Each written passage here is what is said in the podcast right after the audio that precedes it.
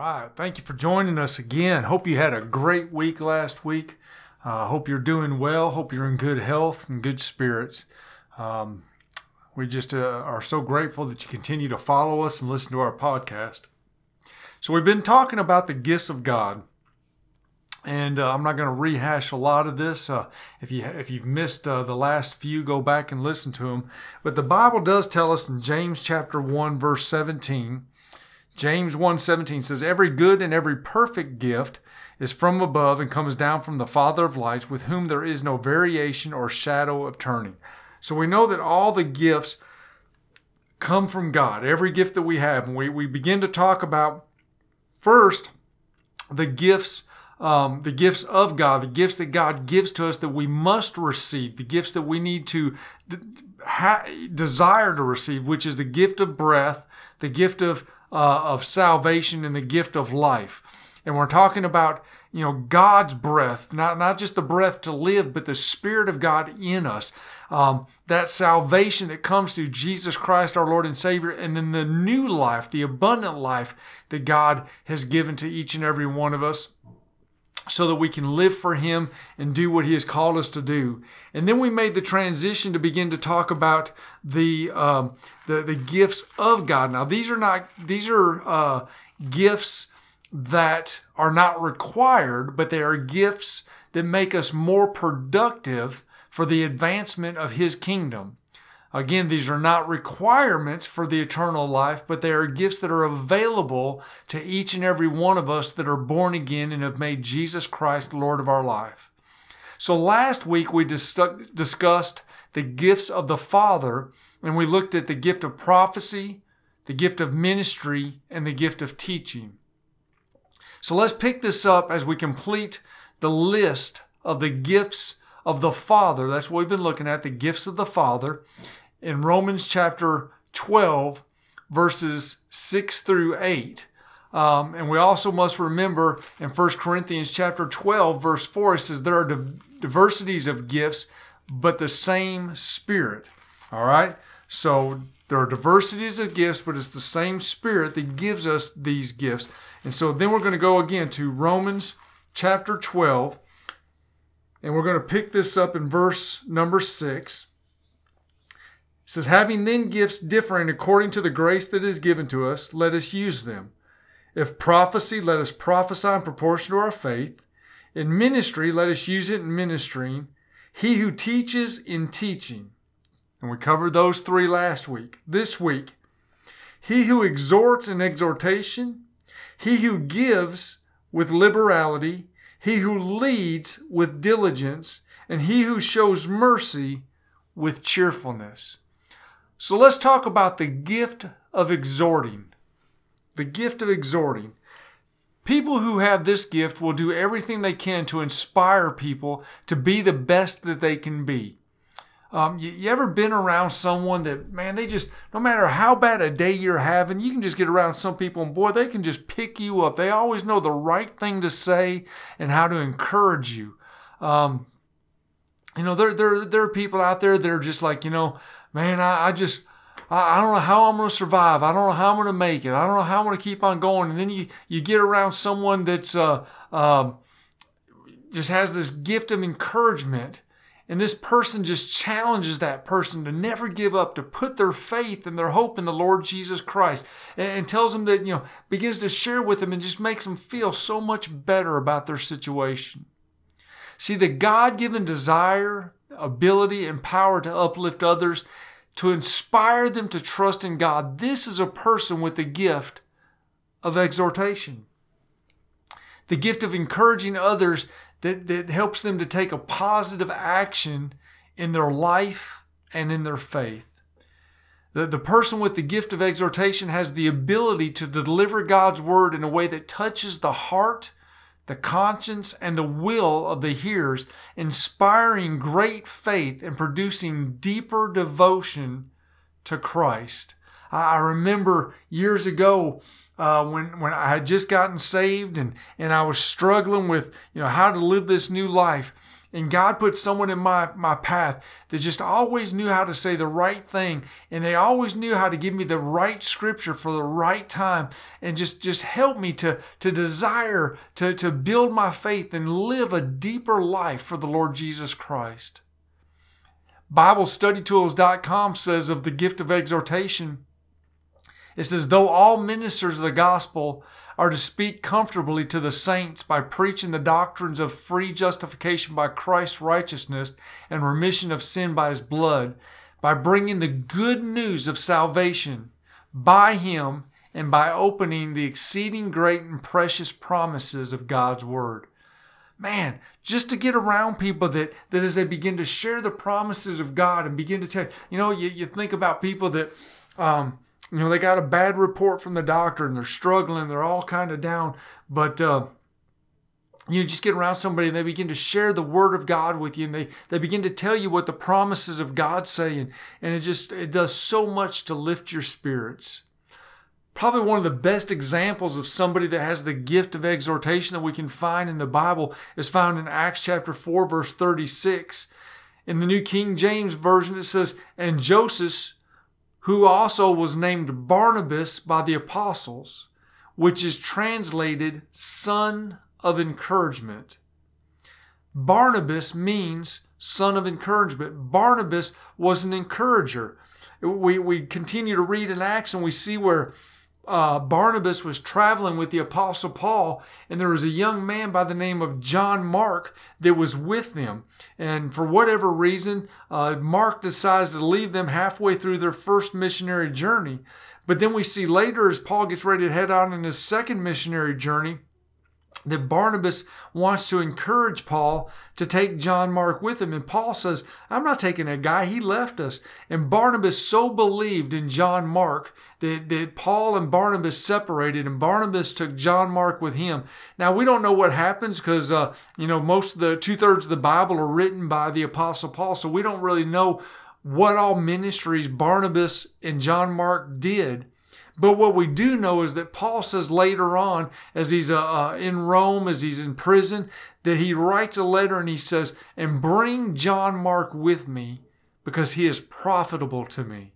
What made John Mark profitable who Paul, who didn't really want John Mark to be around? I believe it was Barnabas, the encourager, the man with the gift of exhortation that was pouring into his life.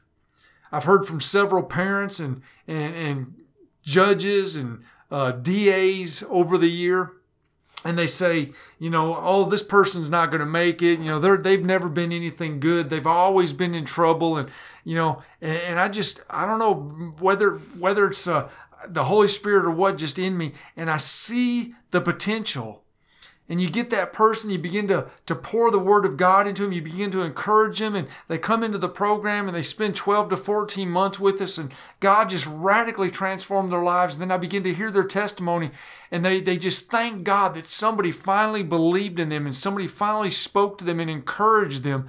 And then you take them back to court and the judge doesn't recognize them, their families barely recognize them because, because somebody spent time encouraging them Man, may we all desire and ask God for the gift of encouragement. The next gift we're going to talk about is the gift of giving. The gift of giving. The, these are people there are people that will never be preachers, they'll never be teachers, they'll never be missionaries, but they believe in the Christian cause as much as anyone else in the kingdom. And they show their support by giving as much as they can to the ministry of the gospel. I remember when I first started the ministry of Adult and Teen Challenge Upper Cumberland, I had a guy write me a check for $10,000. Now, that, at that time, that was years ago, that was the largest check I'd ever held in my hand. I was in shock. But then I, and as I was telling the man how, how grateful I was, he looked at me and he said, Listen, he says, I will never be able to go into the jails. I will never be able to stand and preach on the street the way that you do. I will never stand behind the podium of a church and preach the way you do. I will never be able to, to do the things that you do for these people. But God has given me the gift to make money, and I give the money away for the cause of the ministry. And I thank God for people like that that He's put it, that God has put in my life. People with the gift of giving. Other translations, the Bible call this the gift of generosity. Um, it's it's it's people that believe in contributing to the work of the ministry. Uh, the word that, that Paul uses is a more intense word and it carries the idea of giving until it hurts or, or giving over and over and giving in abundance above normally what people would give. See, the God given desire and ability and power of one who has the financial material resources to give freely so that others' needs are met is a person that has the gift of giving. Uh, I'll never forget the first time I ever preached outside of my home church. Um, this was probably back in 2001. And I'd been preaching and teaching some Sunday schools in our home church to our home crowd, but never been outside. And I had a guy call me one time and, and he said, Hey, I want you to come preach at our church. And, and, you know, I talked to my pastor. My pastor gave me permission to do so. And so I went to the church and, and uh, man, I was so nervous and I preached. So after the service, you know, we were shaking hands, talking to everybody, saying goodbye. The pastor walks up and and he hands me a wad of money. As he's shaking my hand, he sticks a whole wad of money in my hand. And uh, and I looked at him. I said, "Man, what is this?" He said, "Well, we took up an offering." He said, "And and, and it's for you." And I said, "No, no, no, no, man." I said, "God's called me to preach." I said, I, "I don't I don't do it for money. I don't want to take your money, put it in the offering." And he said, Listen, man, he said, the Bible says that a workman is worthy of his hire. He said, You came here, you preached, you gave yourself out. He said, We want to bless you with this. I said, No, I'm not going to take your money. And he looked at me and he said, Do you like to give? I said, Well. I I love blessing people. I, I love giving. He said, You will never be a good giver until you learn to be a good receiver. I don't know that I have the gift of giving, but I know I enjoy giving but in order to enjoy giving, I need to be receiving so that I can give to others. So no matter who you are, no matter what you're doing, you know, first and foremost, you need to give your tithes. That is not a gift. But then the offerings that you give, the, the, the gifts that you send to missionaries and, and to different ministries, pray that God would bless you with the gift of giving and the gift of making money to give. The next gift we're going to look at is the gift of leadership. The gift of leadership. People with the gift of leading are good at problem solving. The people with the gift of leading are good at problem problem solving. You ever just been around someone that that just uh, you know they're they're just you, you sit down and no matter what the problem is, it just seems like they've always they've always got an answer. They've always got a way to to to walk through and to try to help you overcome those things. Um, those are people that are gifted in leadership. According to the New Spirit Filled Life Study Bible, the gift of leadership also refers to those who are gifted in effectively facilitating all areas of life um, those that, that, that have the gift for the public function of administration.